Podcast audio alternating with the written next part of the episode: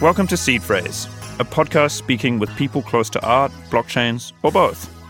Seed Phrase is hosted by the New Institute Hamburg and is recorded there with a live audience.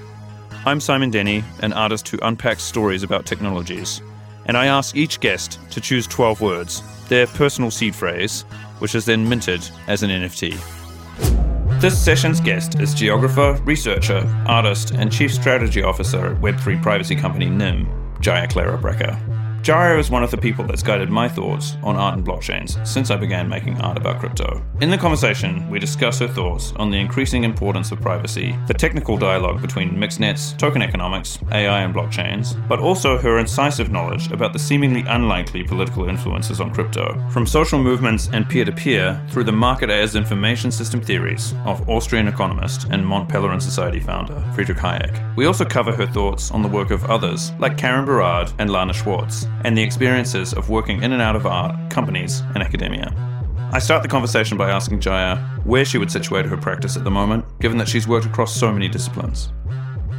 My main practice is I work uh, in a company called Nym, which is a decentralized, incentivized privacy network which means it's a network composed of nodes that exist all over the world. Um, those nodes provide various privacy protections, and they participate in uh, running this infrastructure because they are um, incentivized and rewarded for doing so through a internal crypto token called Nym. So that's one part of my practice, mm-hmm. and uh, I'm head of strategy at Nym. Um, then I also have another current position, which is as a fellow at the Weizenbaum Institute in Berlin. Um, and that's an interdisciplinary institute. And that is kind of more related to my academic background, um, which spans quite a few disciplines as well. So, academically speaking, I'm primarily a geographer. So, I wrote my PhD in geography, but it was digital geography specifically. And previous to that, I was also a student of political economy. And previous to that, I was also an art student back in the day. So uh, let's say my practice kind of weaves in and out of the cultural sector, art sector, um, but very much also in the technology industry and very much also in technology policy. I sometimes advise the European Commission. Um, and then also, I try and keep a foot in research. You know, it's always important to kind of take a step out and really reflect on what's going on, read a bit more widely, um, in order to step back into um, discourses and practices and make some um, informed decisions. So. That's exactly the answer I was looking for. So thank you, thank you for that, Jaya. I also wanted to expand on that and just ask like where you feel those different contexts that you kind of have different feet in and disciplines you draw on maybe like allow for different types of action opportunities uh, i don't know ways of working like why choose to work in all of those spaces rather than one? And do those spaces like have particular advantages? Like as a geographer as an academic geographer can you do x? And as a policy advising person can you do y? Or do they interbleed very much? I'd love to hear you say a bit more about that yeah, I mean, it's been more of a kind of process, let's say, that's ended up with me now having a foot in all these different disciplines. And it's usually been because I've been involved in one discipline and then I kind of feel like I've reached some limitations in terms of what I'm trying to do, um, and then shift over and find some opportunities elsewhere. And so, you know, I think the kind of most obvious move and most recent move has definitely been, you know, working, um, writing a PhD um, and, uh, and then doing a postdoc afterwards and working very much in the academic context. Um, and then occasionally, you know, advising, being pulled into both the art world and being pulled into definitely the technology industry as well, advising on processes in those areas. So my PhD was was on it was a political analysis of uh, the early days of blockchain technology, so Bitcoin and Ethereum, just as Ethereum was emerging, and um, because I was, uh, I guess, one of only a very few amount of people that were actually paying attention to this space that came from the social sciences. I was kind of uh, very quickly drawn into these spaces. People kind of drew on my knowledge quite a bit in terms of like trying to reflect on what do these technological developments mean in terms of broader kind of social dynamics, right? And so then that becomes a very kind of enticing prospect. You're, you're actually literally involved in building things rather than just writing about things. And, you know, that's something that, you know, I, I you know very much enjoy doing with at Nym right now. It's like the the the possibility to um, yeah, to actually build something that has um, some some real effects rather than commenting from the sideline, so to speak.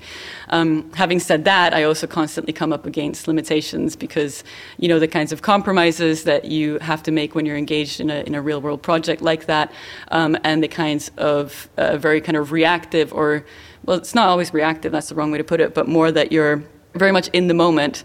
Um, you know, I do constantly miss, you know, come, taking a step out and really being able to reflect um, more broadly on what's going on. So having a foot in academia is very important for doing so. I actually think that I mean, what I'm finding is um, I don't know if this is particular to the blockchain industry. I think it's like maybe a more general trend. I'm starting to see a lot of people in the social sciences taking a step into industry mm. um, and trying to kind of work, you know, as geographers, as anthropologists, um, also as artists, but actually like within, you know, and and with you know industry um, and. Uh, I think there's there's pros and cons to doing that. You know, mm. I know that there's some people in academia that you know, there's obviously the ethical question of like, well, if you're being paid, right, then like, how does that taint your research, right? How does that kind of skew your your bias in a sense? Um, but I think once you pay attention and are upfront and transparent about um, those implications, uh, there is something very generative that, that can happen there. And I think not just generative, but really important, you know. Um, I think it's important as uh, social scientists, philosophers, and artists to really take a step in and engage with, um, especially the technology industry, as an industry that is fundamentally transforming social relations and political relations and economic relations right now. Yeah, that resonates a lot with my own feelings and also observations. I think it's really interesting. I spent some time recently in Berkeley, in California, at a little outfit run by a guy called Tobias Rees called Transformations of the Human. And like what he said about companies, which resonated with me as an artist, is this idea that companies are actually kind of like empirical research devices. They're like things that go out with a hypothesis into the world and kind of perform a thing and see what happens. And then they iterate on empirical data as it happens, which is something that is very difficult to do without such a, a vehicle. Now, one could critique that position, I think, but it sounds like some of that is resonating with the reason why, for example, you choose to work with your skill set and your background in the context of a technology company. Yeah, I mean, I, I as usual, it's kind of I both agree and I disagree. as in, like the that that is true. Companies do do that, and it's actually it's super fascinating to be part of a company and see how that plays out, right? Because you know, companies you know, because there is exactly because there is a bottom line that's directly affected, you have to do the empirical research correctly, right? Um, and if you don't do it correctly, there's an immediate impact. Um, but it is a particular form of empirical research right. that has a very specific set of interests, which is the bottom line, right?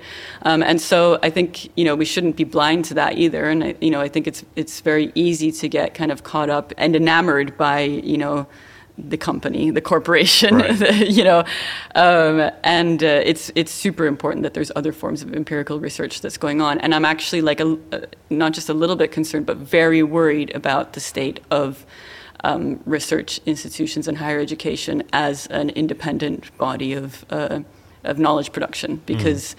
Um, you know, higher education is being undermined, and the, the value of higher education, um, and especially the social sciences and humanities, is, is, has been under attack for quite some time. Under attack uh, under like defunded, mm. um, uh, casualized, mm. you know. So, you know, one of the reasons why I also stepped into industry is because the the the prospects of careers within you know universities is actually pretty bleak right now. Um, right. People are on extremely temporary contracts um, and you know kind of hopping from one to the next. I mean, I know for people that you know for artists, it's like well, it still looks like a fairly kind of luxurious context. I mean, precarity in the art world is is definitely worse, but you know, as a yeah, as a job and as a career prospect, academia is pretty toxic at the moment. And that's to do with uh, the way that it's being. I mean, how would you explain that phenomenon? Casualized. I mean, yeah. it's just it's casualized. Yeah. It's it's defunded. Um, I mean, I, I, am most familiar with the UK context, sure. so I can't speak for the rest of Europe. I think the rest of Europe has still uh, more protections in place for um, you know knowledge production as a kind of like social uh, social public good you know that, that yeah. needs to be protected but in the UK it's uh, you know universities have gone in a different direction mm. and you're people are really feeling the consequences right now so that's it's quite concerning you know Yeah, sure. Uh, all good things to be uh, aware of, and that's one of the reasons why I really like living and working in Germany. Actually, is because these things are valued and comparatively well funded and less casualized than other places. I want to pivot a little bit out of the intro, I guess, kind of who you are questions into some of the structure of the conversation. And as I say, this podcast is also about producing a kind of NFT relic, uh, which is uh, playing off this notion of a seed phrase, which I'm sure you're very familiar with anyway. To just reiterate for listeners, like uh, a seed phrase is um, the kind of private key that you're supposed to not give to anybody when you open most a couple kinds of crypto wallets. And I ask each guest to kind of like make their own seed phrase, which is 12 words. And I want to maybe ask you to like read your 12 words if you have them on hand, or I can read them for you. Uh, but I think it's cooler if you read them. Could can, you read, or can you show me on your yes, phone? Yes, uh, I can absolutely I don't have show them you. up. Yeah. Um, so there they are. Like. Yeah. Okay. Um, good intention, token maker, market taker, price hacker, blind design, world burns. Great. One of the ways we like to use these is kind of like a frame for how to talk about a bunch of stuff you're up to. So I'm going to kind of like go through some of those terms and then invite you to speak to a number of projects that I think resonate with some of these terms that you've brought up. So I kind of coupled yours uh, because they seem to be couples of words rather than single words. And good intention is the first one. And I thought you've already mentioned this, but like I think where I first came across your work, which was hugely inspiring to me as an artist who was trying to make work uh, about blockchain um, that was neither trying to promote it nor trying to tear it down, but trying to understand what the hell was emerging was your thesis disassembling the trust machine. And so maybe you can say a little. I, the reason why I bring this together with good intentions is because I think um, your your intentions might have been good making this, but also um, I think it gave a really interesting political context, uh, which was an unusual mix um, of things. When I first came across blockchains, I was like, "What the hell is going on here?"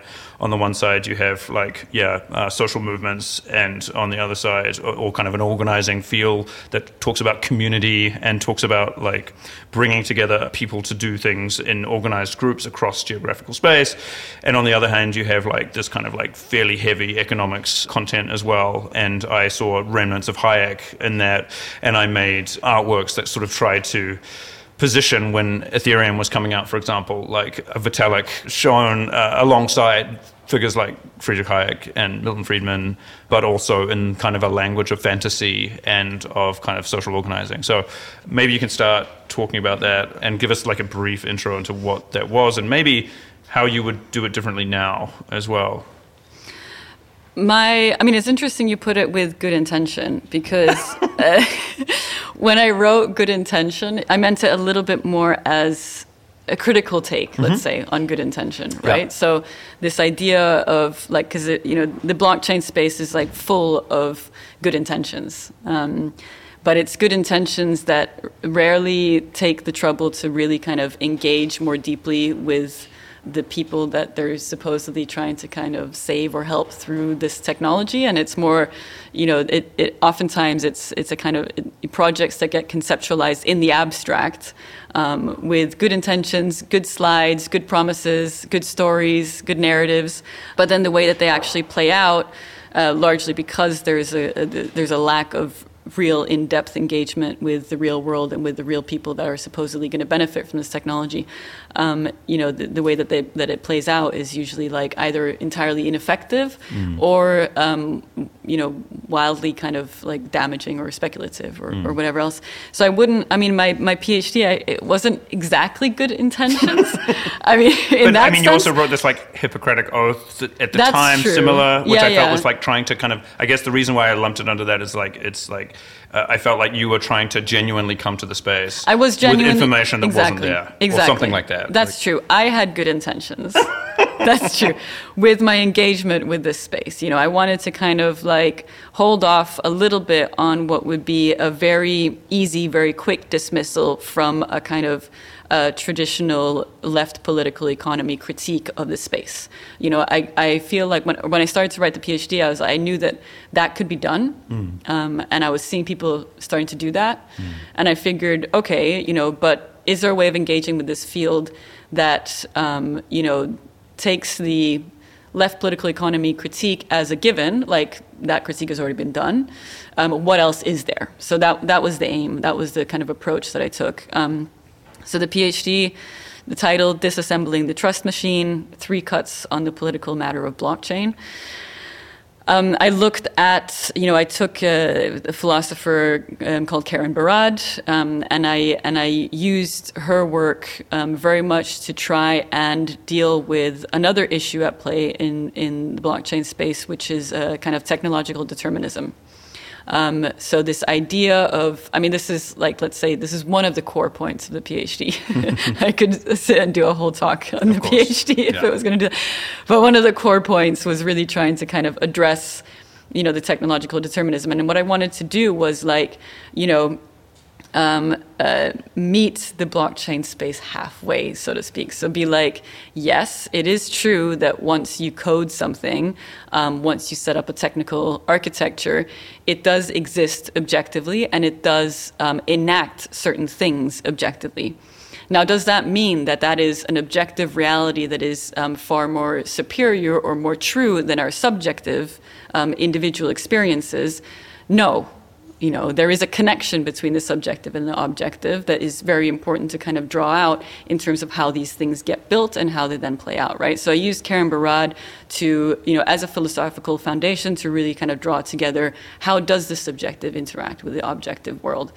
Um, and you know lucky for me um, history really kind of helped me out here because i wrote the phd you know i started doing the research at the height of like the enthusiasm around technological uh, determinism and this idea of let's create uh, objective architectures that will solve the problem of politics, that will solve the problem of power, that will solve the problem of social coordination. Um, and it will do so through a kind of neutral objective mechanism, which is beautiful code, you know, right. that's written from kind of like super rational and, and uh, well researched empirical uh, white papers, you know, um, everything kind of like sounding very uh, perfect in a sense on paper, right? Um, and sounding very powerful as well, right, as a political or as a kind of anti political narrative. Um, luckily, what then happened was, you know, this major DAO hack um, in the Ethereum space, and I spoke about this a little bit earlier today. So half of you have already heard this story. Um, but uh, what happened was, um, you know, the the you know there was this idea, you know, this was kind of um, I mean, to trace a kind of quick history, so you had, you know, Bitcoin came about, and then people realized, okay, we can use the kind of core technology of Bitcoin, you know, called the blockchain, to create kind of other uh, tokens, other kinds of coins. Um, and then Ethereum came along, and, and and it was a project where it's like, not only can we use this uh, this uh, linear ledger to create currency and kind of track transactions, we can use this ledger also to decentralize computation, right? Um, and then so then it was this idea of not just currencies, but um, smart contracts contracts. So you can have contracts that run code on blockchains. This was Ethereum's big innovation. Right. Um, so then it's like, now what is a contract, right? A contract is a way to organize social relationships and social obligations. So then there was this idea of like, we can assemble smart contracts to make out what is a decentralized autonomous organization. So there's this idea of like a cluster of these contracts will, you know, resolve uh, the need for, or will resolve the problem of like messy agreements or messy social dynamics. It's like it's all written in code, you know, it's open source, everybody can monitor the code, um, and then that code can then like govern, you know, big amounts of money and big, you know, sums of, of resources. So, you know, the DAO, uh, um, like the DAO, which is still called the DAO, um, was the first experiment of, of this kind to like really like make it happen for real. This had been a dream in the space for a while. Um, so you know, a bunch of guys coded this thing up, and it had you know millions and millions of, of uh, dollars worth of Ethereum, the the cryptocurrency, um, uh, locked up in this smart contract, right? Um, then what happened was there was a hack of, that smart contract. There was a kind of little loop that someone had had noticed, um, where you know you, the contract would start to repeatedly pay out Ethereum to a, a separate account. So someone was leaking this fund. Um, you know, for millions of dollars, and everyone could see it happening because it's a public immutable, you know, it's a public ledger.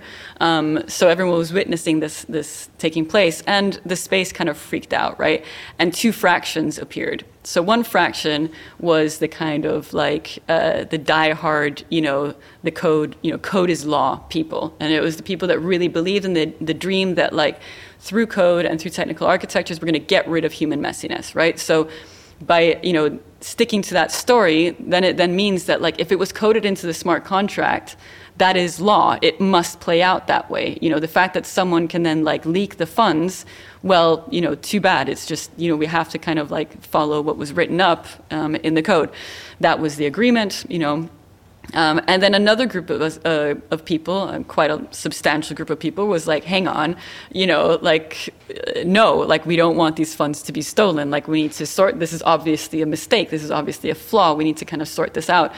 Um, so it was a kind of a real moment of maturity for the space when a lot of people realized, like, actually, you know, uh, they realized a very basic fact, which is um, at the end of the day, some human is coding this thing up, right? So code doesn't just appear magically, you know, existing, you know, just out of nothing um, as an objective reality. No, someone actually needs to sit there, come up with an idea around how we want to organize our relationships, write it up into code. That code, uh, you know, is going to have all kinds of bugs, um, you know, and you, you can add, I don't know, so much else to that, right? You can start talking about like, you know, when the code becomes obsolete, what kind of hardware it can run on, all this kind of stuff. So, and then you start, you know, people's minds start to open, and they, you know, they looked up from their little neat models that were written out in the white papers, and realized, oh, actually, we live in a complex world.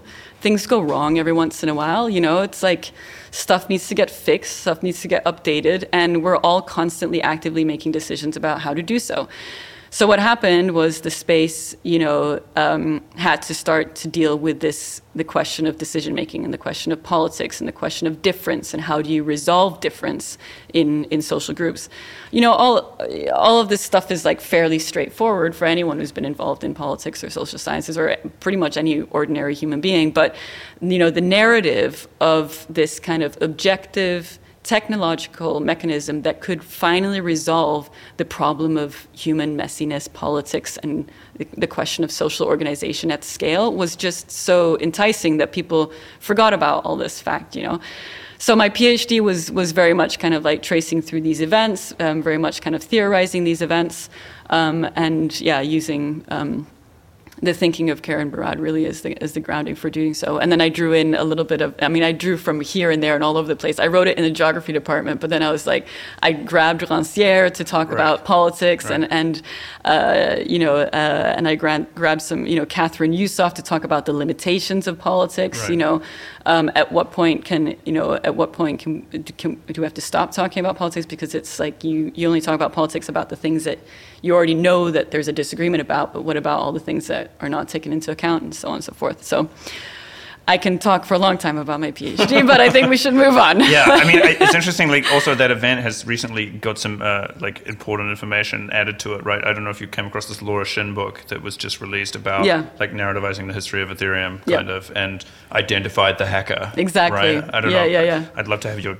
quick take on that. I uh, I actually haven't read the book, so right. Yeah, I do go. need to I do need to read it, but I'm too busy doing other things right now. Right. Well, yeah. maybe that's actually a, a, nice transition to kind of the next couple of words that we have in your yes. seed phrase, which is token maker. Yes. I'm sure you could say many things about token makers in this space, but like what I thought it resonated with is uh, was Nym, uh, the project that you briefly introduced as you um, introduced yourself. And I have to say, like when I first came across Nym, I was a little bit confused. Like as an artist who also follows the um, the blockchain space, I'm like very interested in all sorts of companies being formed, but Nym felt like something quite different, um, and it felt like it was coming actually from quite a different tradition than, let's say, some other kind of like um, Ethereum-based startup or or whatever NFT space type thing that I was interested in. And I guess that's because it does kind of draw on a different lineage in some ways. Um, but you do make tokens, and my understanding of it is it is a kind of extension of the the aims of the Tor project, but for a more uh, contemporary I guess, uh, environment and also understanding of maybe network dynamics and, and, and what is needed to create and keep privacy in a bigger system. And I think maybe some of the things that I think could be interesting to talk about um, as you talk about this could be like yeah, maybe introducing mixnets as a as a technology and saying what's novel about adding incentive structures from blockchain token makers uh, to that. But also, I guess maybe to talk about some of the people that are involved in Nym, because I think as a kind of social group of people coming together to do a thing is also a really interesting thing. And yeah, maybe that's a prompt. Yeah. Yes, Nym. Super fun project to be involved in, partially because it does tie quite a bit of my background also together because the people that are involved in the project um, are people that I've known for a number of years. Quite a few of them come from, vaguely speaking, the kind of left anarchist uh, background.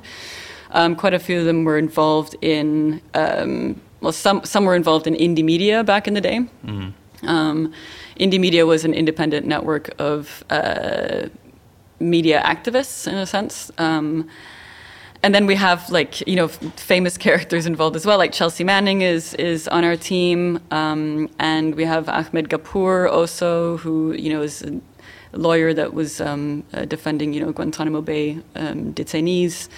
So we have like some substantial characters that come from, you know, absolutely from kind of more of a left political spectrum than is uh, typically the case in the blockchain startup world. Um, but also people who have been involved in open source software development for a very long time. Um, and the you know the the enticing thing about you know the blockchain space is that like okay maybe finally we can produce open source software that is not um, gonna you know that and get people paid you know right. where people are not gonna like burn out right um, and produce not free like, as in beer yeah exactly um, free as in freedom and not beer right um, yeah, so it, in that sense, it is a kind of atypical project in the space. It's also atypical um, in terms of the technical architecture. Um, like you said, uh, the core technology is a mixnet, and the blockchain facilitates the mixnet. Um, there's a caveat to that, uh, which I'll expand on in a minute. Um, and I can't wait to expand on that in a minute. but you will. Yeah, but I will. Uh, first, to mixnets. So, as I explained in the beginning, mixnets um, are it's a it's a form of kind of technology that takes internet traffic um, and then it mixes it. So you have, you know, a kind of you have a global network of nodes. Um, you know, someone that's browsing online or sending a message online, your message will, um, you know, instead of going to a central server and then going back out to to the recipient's um, phone or device or whatever, it'll get sent through several layers of what are called mix nodes. And those mix nodes take your traffic and everybody else's traffic and mixes it together um, and in, uh, encrypts it in several layers of encryption, making every data packet look exactly the same. So, what that does is it makes it impossible to trace the patterns of communication. Um, and it also hides the metadata of your communications. And why is this important? I mean, it might seem like a kind of extraordinary, over the top kind of privacy protections because we have encryption, right? So surely we just encrypt our, you know, WhatsApp is encrypted. Isn't that good enough? Signal is encrypted. Isn't that good enough? Um, actually, when it comes to uh, forms of surveillance that's that it's driven by, especially by machine learning, um, it's not good enough. Uh, you can deduct a lot. Um, of information from the metadata of a message, which is still visible when a message is encrypted. Um, and you can d- deduct a lot of information from the patterns of people's communications. So, for example, um, you know, you can observe if someone is speaking to, you know, someone else, um, you know, in the late hours of the evening on a regular basis, you can make some assumptions about what that relationship is about, right? Um, and then if in addition to that, you can see the size of data that's being sent back and forth, you know, if it's an image or not, if it's a video file or not. Um, you can see uh, the geolocation of where it's sent from.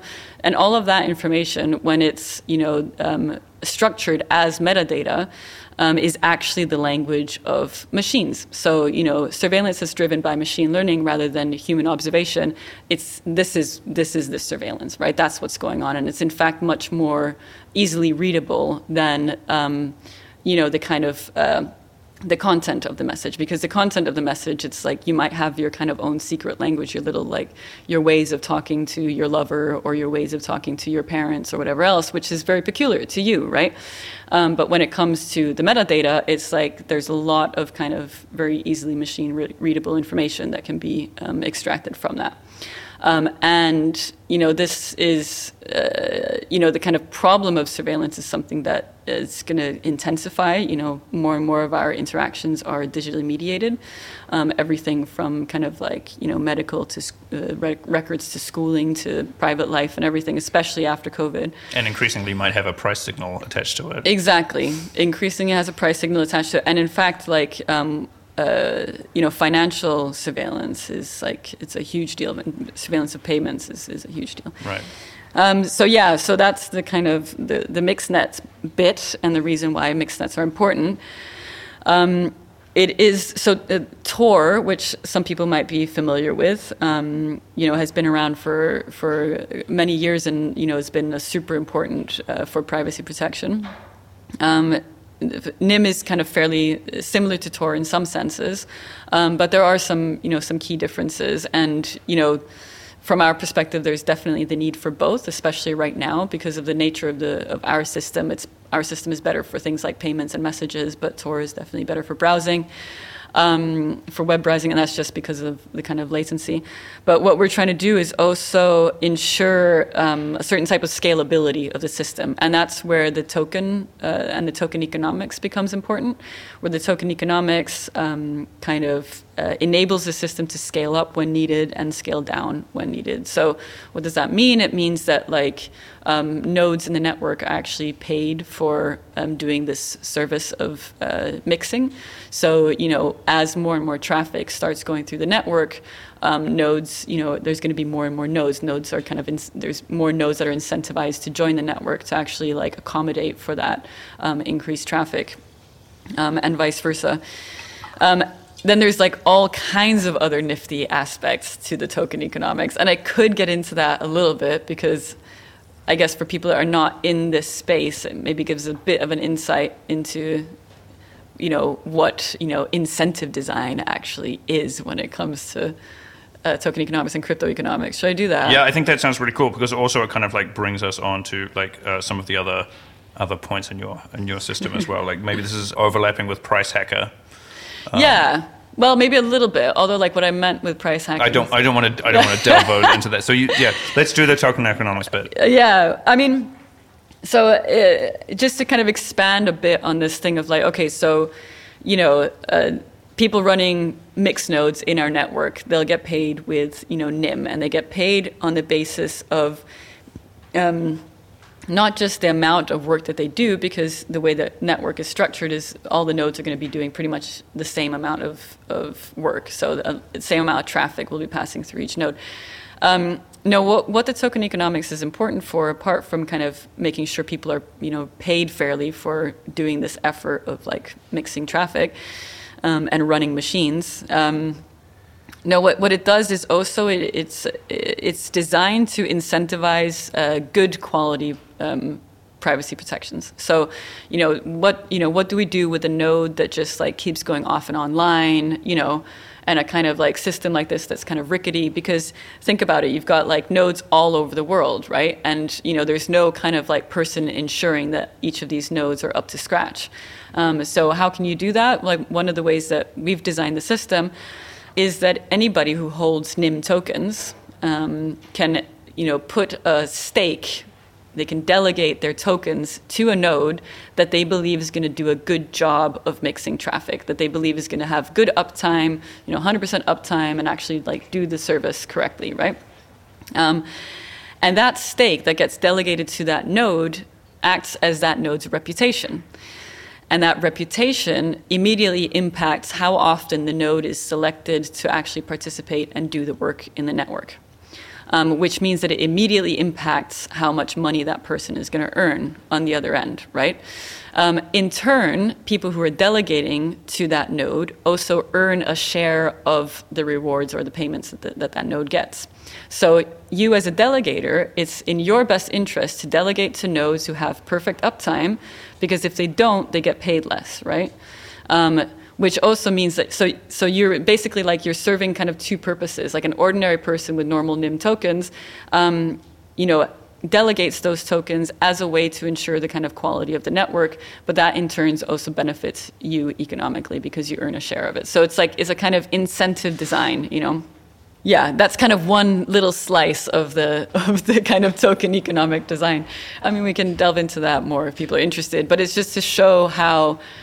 Um, you know, when it comes to uh, token economic designs and, and kind of market designs in the crypto space, these are the kinds of things that people are thinking about, and these are the kinds of things that engineers care about, right?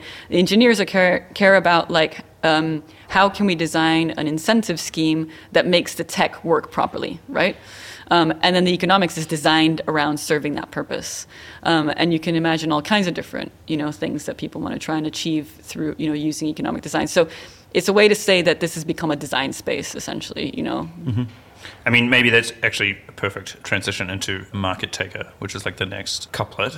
I guess I'm drawing on something you've recently published called The Market is a Gun to Your Head, a Tool in Your Hand, or an Escape Route from Hell, which I also thought was like a really sticky title uh, for something. But I think talks about some of the ways that you can use incentive design, right, to like um, to your benefit or against other things that you're not interested in. Uh, maybe you could expand on some of the stuff on that. Yeah, it was that was a text that I wrote. Um, and I wrote it very quickly and I wrote it kind of quite furiously because I had some points that I wanted to make and I wanted to make them quickly. And it was you know it was really addressing the political economic ignorance that exists in the crypto space and especially also addressing a little bit the kind of mm, the the uncritical way that people were engaging with markets and market economics. So there's a kind of brand of uh, what do they call themselves? It's like free market anarchists or something. Oh, anarcho-capitalists. Anarcho-capitalists. Yeah. yeah. Murray. Uh, Rothbard. Yeah, Rothbard. Yeah, yeah.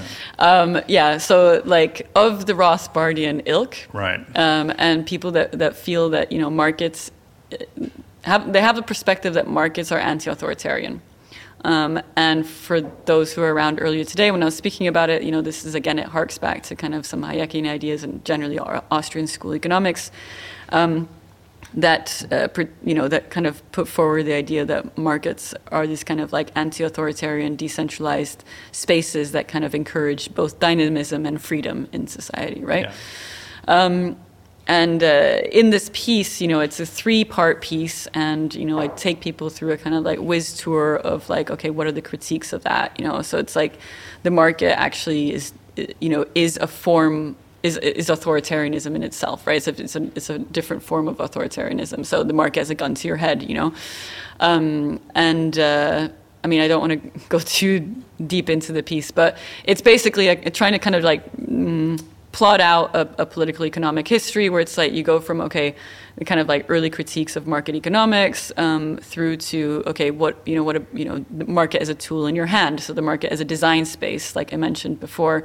Um, how can you actually like uh, instead of like um, the market being like the hand of, of God or like the kind of neutral. And again, this res- this is very close to what's happening in the blockchain space in terms of technological determinism, but t- determinism. But this idea of the market as a kind of more objective, neutral organizing principle for society. Um, you know what what happens in you know what happens kind of later, like you know that is like thrown out the window because of experience, right? Mm. Um, and because of social resistance, obviously, yeah. huge you know movements and so on through throughout the past you know hundred years at least. Um, what happens then is markets become a design space, and it becomes like you know full of kind of like policymakers and economists being like we can we can you know design markets to address bespoke uh, social problems or social kind of like issues. Um, and that's something that is like being rehashed again also in the, the crypto space. Mm. Um, so a lot of market experimentation. Um, and, you know, that's a space where I'm kind of like a fence sitter about. You know, it's like sometimes I find it interesting, other times less so. Um, and then, uh, and then the, the final one is, you know, markets as a, uh, an escape route from hell. And that's like a prelude to a piece that I, I really want to write um, that looks at, you know, the United States in kind of late capitalism, mm. where you see, you know, there's this kind of weird, uh, like, um, form of, uh, like social liberation almost that people kind of take on, uh, where it's like, you know, oh, you're not broke anymore. You know, you finally made it. You're getting rich, right? Um, and and you see this kind of like. Mm, it's like an entirely uncritical approach to uh, capitalism um, where kind of like you know feminist struggle, black struggle, uh, queer struggle, you know, it's about kind of amassing power in that space, mm. right? And and where it's like you know you've you you know just you know make that money, right? Um, and I think it's something that I want to again I want to engage with it very with a very kind of like open mind. Mm. Um, but like kind of crack that nut a little bit too because you see it you know, you see it so much, you know, definitely in the United States, a lot less so in Europe, but more and more in the UK and definitely in the crypto space, right? Where it's like in the crypto space, you have these kind of like people that are like, have fun staying poor, you know, like this kind of like mentality where, you know, HF, yeah, SP. Exactly, where um, liberation means getting rich, you know. Um, and I want to engage with that perspective generously mm. because obviously, like, uh, yeah, like obviously, like in many ways, when you live in extreme capitalist conditions, that's exactly what it means. Like right. you get rich, you get free. Right. You know, um, that's the rules of that game. That's the rules of that game, right? And the the the ability to step outside of that game is is in some contexts a luxury mm. that is it's an option that's not available. And you know, do I think that that's great? Do I think that that's the way forward? Do I think that that's true liberation? I mean, no. But like, you know, come on, it's a material reality. Right. And I think you know we need to engage with that in a generous way in order for a kind of a criticism to emerge. Not a criticism, a critique and a project, counter project to emerge that actually is grounded in people's real life experiences. And it's important also in the crypto space because um, you know, like it's so easy to deride people for this, like, oh, you're just speculating, or like, oh, you know, it's all like, you know, it's all just dirty speculation or mm. whatever. Um, when it's like for some people, it's like literally like kind of a way out, you mm. know, and they're like they're gunning for it and they're trying to get out, mm. right? Um, and I, I think, I, yeah, I think it's important to to to um, get involved with that reality, that material reality. Um, in order to take that next step that's like okay where do we go from here you know? Yeah. so what did you mean by price hacker then which is our like next term in the because that's something i really wanted to um, look into. I mean i had some vibes but i don't know if they really hit your style i mean when i read price hacker i thought of something you've been alluding to this kind of like space between receiving the blockchain world as a neo Hayekian thing and also something around uh, David Golumbia's critique, uh, which I think a lot of people read uh, at a certain time, especially people on the left, and then turned the blockchain signal off because mm-hmm. of that. And maybe there are other things like Nym that you're involved in, which is a, I thought was around maybe a, being a, using those tools to do something else. But maybe you meant something yeah. else. Yeah, I mean, you know, price hacker. I mean, like I mean, a hacker is like definitely you know you just, you get involved, you tinker with a system right. to make it do something else. You build, yeah. But it's like it. But the important thing with with hacking is like you take things apart, right? You get involved with what's there. You kind of you try and see how it works, and then you kind of redirect it to do something else. That you know, you play around with things, right? Mm-hmm. Um, that's a super important part of, of of hacking. And like, I mean, in terms of like price specifically, like uh, I mean, we can talk a lot about like, yeah, the you know kind of market manipulation mm. and mm-hmm. so on that goes on. Um, but I'm, I guess, mm, more interested maybe in like, yeah, touching on Golumbia. Um, so uh, David Golumbia wrote, in my mind, a super important critique mm-hmm. Of Bitcoin. Um, and he also touched a little bit on the kind of uh, determinisms that um, I was working through in my PhD, but much more from the question of monetary policy and gold. Um, and it's very much it's related to to the analysis that I was doing because you know the fascination with gold again it's this this attempt to try and anchor messy human experience in something concrete real that objectively exists outside of ourselves right and in terms of the question of gold um, so I, you know earlier I was talking about code and Ethereum, how code does that ideologically for Ethereum, the way that gold does that ideologically for Bitcoin that, that Golumbia um, touches on is as an anchor for value, right? Mm. Um, and this is the big debate in monetary policy, right? It's like you have you have well, not in monetary policy, in money, right? You have the, the, the pro monetary policy people and the anti monetary policy people. The anti monetary policy people are like, get poli- throw policy out the window. We need something that's like hard facts. We need it. To, we need to anchor the value of money in gold, right? Yeah. And the people that talk about monetary policy are people that are like, no, money is fundamentally a social relation. Um, and you know the kind of representation of that social relation is not entirely arbitrary. Like the medium definitely matters. You know whether we choose to make it banknotes or um, you know digital ledgers or gold, it has an impact on how those social relations are shaped. Um, but it's not the it's not the crux of value and how value is formed. Value is formed through a social relationship and a social negotiation of you know what do we you know how do we conceive value in society. So, you know, Golumbia attacks Bitcoin for being um, essentially kind of uh, a, a, a, propaganda machine for right wing uh, ideas around money. Right. Um, and his, his work and his book is very important for highlighting that because it's absolutely true. Yeah. Um, but there's also the bit that's like, yeah, it's that and, you know, there's so much else going on in, in Bitcoin. Um, and there's also, again, a material reality that's, that's kind of quite felt. And where, you know, I think, uh, yeah, we're going to see some interesting dynamics, like as, you know, in, in context where inflation is big, because that, it, you know, when it comes to inflation, as, as soon as inflation hits and Bitcoin is around, then it's like people's, that narrative gets reinforced, right? Yep. Um, and you know there's maybe there's some truth there but the truth is more anchored in social conceptions rather than um, the material facts. Having said that um, i would like to kind of go a little bit into because I saw you had Lana Swartz oh, yeah. um, on here as yes, well. Yes, exactly. And, and and transactional communities, which I thought was like that yeah. was actually something I hadn't come across before. Only came across in, in uh, your your work. Um, yeah. Have yet to delve into. Uh, yeah. And I think the idea of transactional communities, but communities nonetheless, are a really interesting um, exactly. thing to map onto blockchains. Yeah. So Lana Swartz uh, has written a very important book called New Money, mm. and she uh, is yeah a, a fantastic researcher and writer that um, writes also exactly on this question of money as a medium and what the, what the medium actually does. Um, and so she kind of does a little history around how, you know, uh, printed money, um, the importance of printed money in the formation of uh, the state in the United States.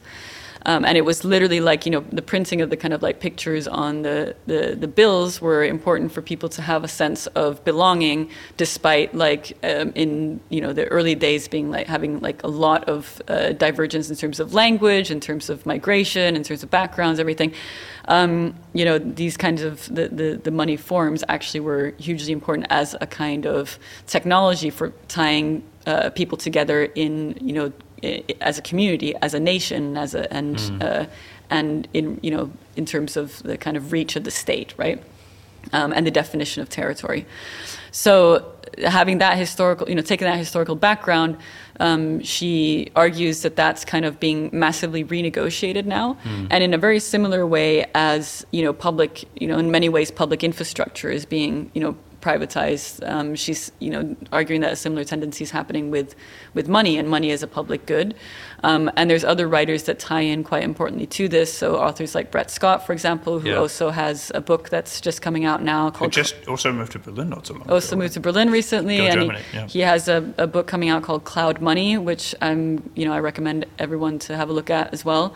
Um, so you know both both of them talk you know quite a bit about what does it mean when money goes digital, right? So what what is like new money forms, um, and you know uh, Lana Swartz is like, you know, she takes a very kind of like material um, analysis to this. So she looks at everything from like the different kinds of credit cards that people are using um, to the different kind of cryptocurrencies as well, and how, you know, as, you know, the way that we pay, the way that we use money starts uh, diverging in these different ways, they're actually creating new forms of community, um, new layers of community that exist both above and, and below um, the kind of traditional state formation and a national um, formation of identity and community. Mm. Um, so it's a super interesting approach. Um, Brett. Uh, is a little bit more kind of direct on the this the question of you know cashlessness, or, Yeah. which he kind of calls the bankful rather than cashless. So he's like, you have to understand when you go cashless, you, it means that you're literally going from what is a public utility, a public payment utility, you know, it's, it's which is accessible to everybody. Anyone that holds a pound coin holds the same pound coin, you know, fungible, basically, you know, this kind of Yeah. um, all the way through to uh, you know when you when you then start using digital payment systems, it's private payment systems, Right. right?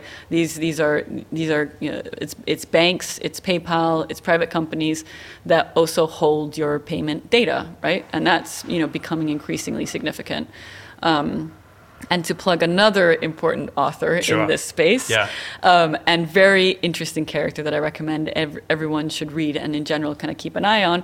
Um, Andres Arauz, who is you know previous central banker of Ecuador, um, previous presidential candidate of Ecuador, um, and was working with the Correa government. He um, has written a lot on what he calls the data of money.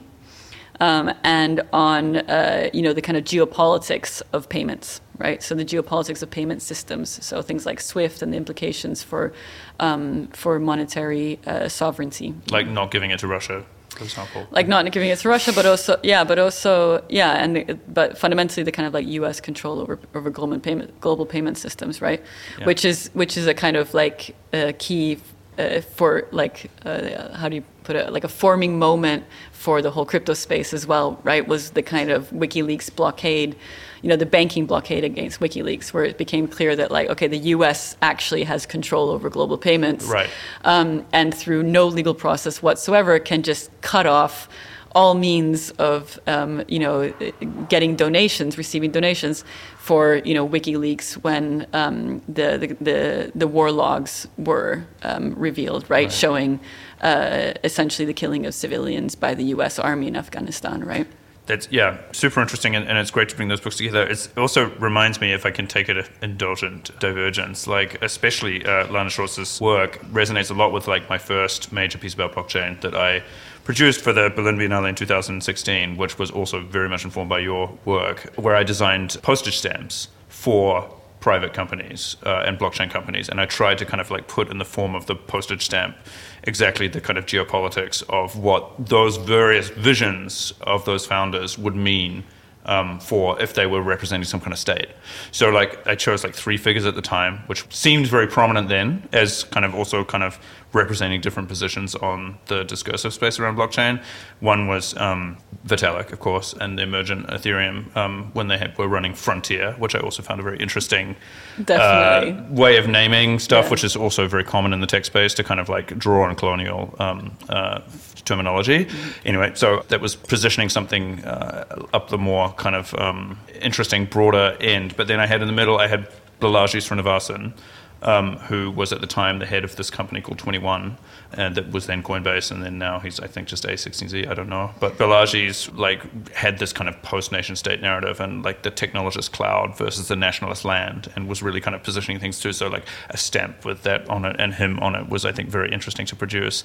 And then um, and then I had um, this banker um, uh, Blythe Masters, who was kind of coming from, and she was so huge at that Yeah. time, but like is now kind of invisible in the discourse. I don't know what she's doing now. Yeah, but like she stood in for like bankers coming in and using blockchains to kind of for settlement, basically. I and I that. and I designed a, a postage stamp with her uh, as a kind of queen's head type figure, as a kind of centralized diagram uh, going across the sheet of stamps, with her head kind of going towards the middle. But it was a really interesting kind of exercise which leaned into exactly these questions about like state and stuff. And and maybe one of the things I wanted to then move into, and maybe this is um, oh, we've still got two things to go into, but I'm going to jump blind design, um, and maybe we can tie that together with World Burns at the same time, um, because I think one of the things that I was really like logged into at the time, which I think continues to kind of roll on as a meme um, in these spaces, um, and I'd be really interested to hear your kind of political take on it.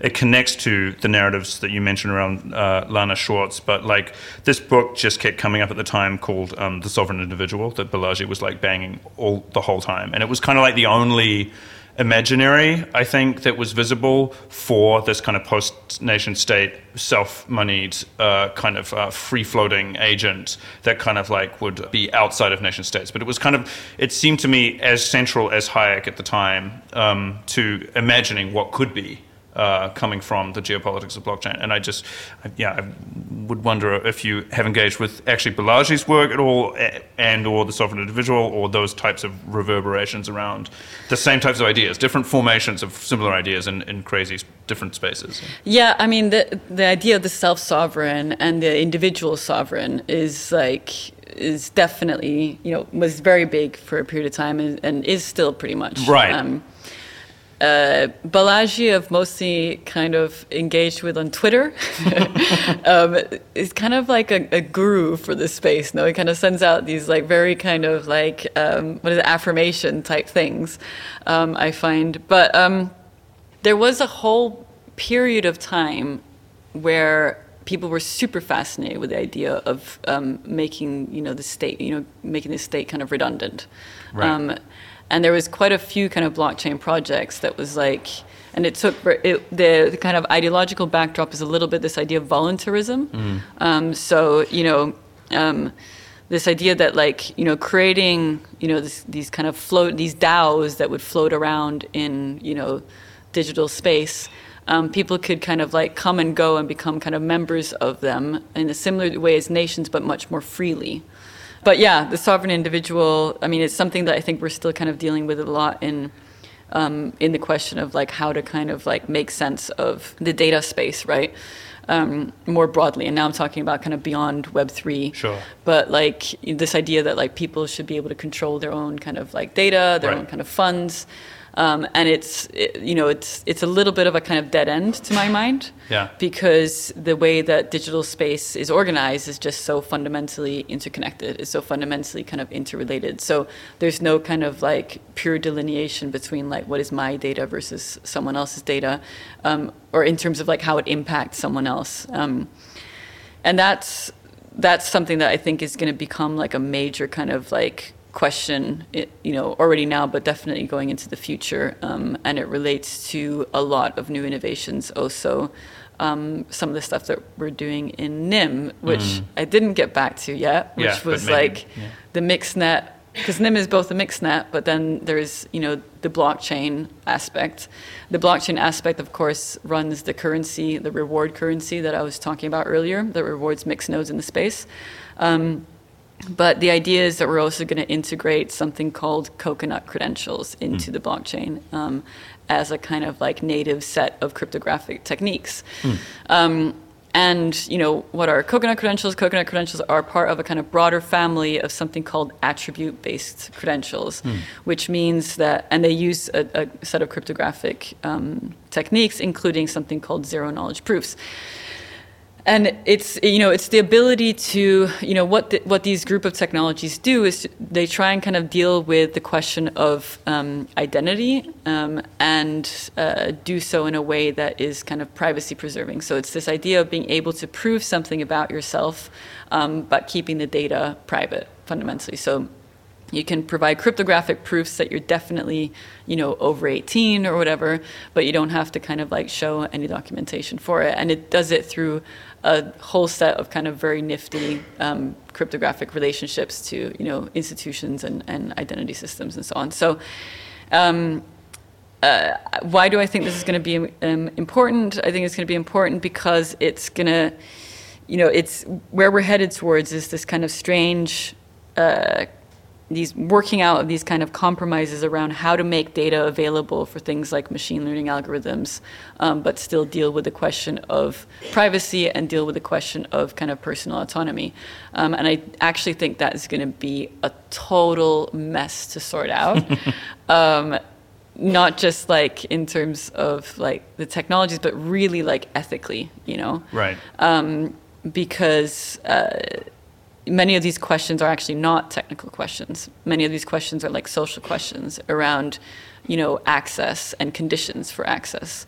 Um, so as we integrate more and more digital systems into our lives, um, uh, you know, those digital systems usually come with various forms of credentials. You're constantly logging in and out of things. You're constantly kind of, you know, and that is a kind of set of access controls in various ways that are going to become more and more kind of fine grained um, right. and tied up with various conditionality. Um, and some of what these you know zero knowledge proof systems enable is like the the ability to enforce those forms of conditionalities, but in a privacy preserving manner. So it's like it's quite dodgy in Yeah. a sense. Yeah. Like, um, so that's like it's a space where you know I think you know in Nym we really want to kind of tread very carefully, but also be like quite kind of forceful in the voice that we bring into that space, um, and draw on very kind of interdisciplinary uh, fields to try and kind of work out the what's at stake there. Can I ask you why it's called Coconut uh, Protocol? Well, it you know Is it Coconut Protocol? Is it? Yeah, the yeah coconut protocol. I mean, it. To be honest, like I'm not really sure. Like George, Dan- George. So it was written by George Danezis, um, who's another interesting character. He's Uh-huh. Yeah. one of our advisors and also an old friend. Also used to run Indymedia, um, and then made the fateful move of uh, selling a you know company to Facebook, Right. which you know was you know kind of quite um, controversial at the time because that company had come out of a research project that in fact uh, me and Francesca Bria were working on um, with George that was called Decode and it was all about you know um, how smart cities um, how to kind of like move from a kind of like private industry driven smart city agenda towards something that's like driven by the public sector and by democratic institutions instead. So it was all about kind of democratic control over data. Um, and uh, Coconut Protocol um, came out of that, you know, as a, as a kind of research and as a, as a protocol. Um, and that was spun up to a company that was then um, sold on to Facebook, which right. So there's historical you know. reasons. Yeah. Right. but you know, he's he's a good buddy, and everything is, is forgiven in that sense. But it's it was a kind of interesting experience because it shows some of the bigger structural problems around the tech industry, right? Which Yeah. is that you know big tech companies and VCs just have so much money slushing around that like where else are you know people start up companies with good ideas and stuff, and then where else are they going to go, right? Yeah. It's like the it's the it's the obvious option. It's the available option in many ways. So- Right.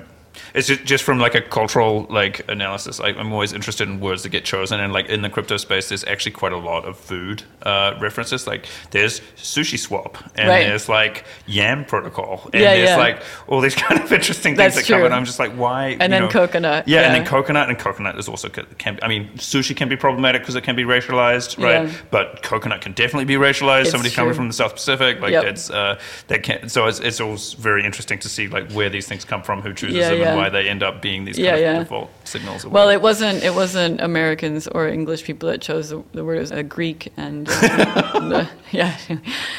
anyway, um, but maybe this is a good moment to bring our conversation somewhat to a close. I just want to ask you like one more question or do one more prompt as we've gone through uh, all of your um, couplets. Uh, but um, as this is kind of like an art and uh, blockchain adjacent kind of conversation, or, or it purports to be. Um, one of the reasons why I asked you on is because I, I really admire the way you work between arts and um, actually making art, and also being a policy advisor, a technology strategist, a, a geography uh, academic, etc. Uh, But maybe you could say one thing about like a recent installation you made, because I know that's part of your practice, and also like what you see as useful that the art space can do because I think that's something that you particularly have like a, a really amazing um, definition of or a kind of window into. Yeah, well, so I recently created an installation called Data Dashboards for Post-Human Life. And in fact, the, the previous time that I was at the New Institute was partially also to discuss that piece with Francesca Bria here. Nice. So the piece is a kind of fictional set of dashboards that imagines, you know, what if instead of data being very much in the hands of private companies and security agencies, um, data and the ability to process, analyze, and visualize data was placed in the hands of ordinary people, more specifically me, more specifically a human being trying to make sense of the you know environmental catastrophes and runaway technological development that we're experiencing right now. So those kind of fictional, uh, speculative fictional data dashboards, let's say, um, included features like you know raise your own artificial intelligence, which means you know and there and there I was trying to kind of like point to this fact that like you know when we look at the debates around artificial intelligence and machine learning algorithms right now, it's very much around the kind of data and data diet, right? So it's like or data bias more specifically. So people are kind of like you know these these algorithms are being fed a ton of data that's just scraped off the internet, um, and you know uh, reproduces extreme stereotypes that are present in you know in kind of polarized uh, you know internet data you know debates and so on. Sure. So you end up with like you know these you know some really kind of like weird um, things happening in the space and quite destructive things happening in the space. Um, but what's what's curious about that debate for me is not necessarily like let's correct for that bias because let's be honest, correcting for that bias means like more surveillance, right? Right. So that's for me that's the biggest problem with the whole bias debate. I actually think the word bias should be like scrapped yeah. entirely from that debate because there is no such thing as unbiased, Right. right? At all. Right. I mean, like Data is always situated from data a is always situated data is always produced you know um, there's it's it's constructed, it's it's, not- constructed data is literally and that's not to say that it's that it's not objective Right. and i and i actually think that and here karen barad is also a wonderful philosopher to use here um, data is one cut on reality right, Right. it's it's it's one pers- particular perspective on um, reality that is true for that given moment and person in time for that observer you know but it's an observation and it's an annotation of that observation in a particular format you know Right. whether it's numerical or textual also makes a difference all these things make a difference Yeah. right um, so it's less about the question of bias and it's more about the question of like what you know what are we you know what are we what are we choosing to to feed these machine learning algorithms? What do we want to kind of have come out of it right? Yeah. and not to say that we can control exactly what comes out of it because we've already seen you know that it's it's it's a bit of a kind of guessing game. It's a bit of a kind of tweaking game right? It's like you you pull the levers here and there right? Um, but I but I really like this idea of like you know taking a more deliberate approach to data. So this idea of like you know deliberately selecting what diet you're feeding this little AI, this little machine learning algorithm. So design a set of um, interfaces around that, and that was just one of the features. And I had this other feature called Nearest Neighbor, um, feature called Garden, feature and, and the uh, settings board. You know, so it was it was this kind of like yeah a bit of a kind of like fantasy around like what would i want if i had a, you know if i could choose anything in the world of like in terms of capacity in terms of visualizing around the question of data um, but then like like i said earlier you know the problem is that you know you want if you want to kind of create yet another dashboard similar to the ones that you know um, advertise you know ad tech driven businesses and um, the NSA use, then you end up in a situation where you create more appetite for data, right? And you create more need for uh, surveillance and, and capturing of data. So, um, yeah, it's it's one of those constant problems, right? It's like you you have a critique, you take a step into that space, and then you become implicated. like you're But as an artwork, like you then use. so that- as an artwork, Right. so as an artwork, that was then translated into these like dashboards Yeah. um, that had no back end, I have to say, at all. It was literally just like graphics, moving graphics, um, that were on you know 35 devices, phones and, and, and tablets, um, scattered in a kind of a kind of cloud in a space. Um, and then I had uh, three different audio inputs. One that was kind of this like a bit sci-fi soundtrack in the background, um, and then I had kind of voice coming out of lots of different devices that were kind of like sp- speaking about the.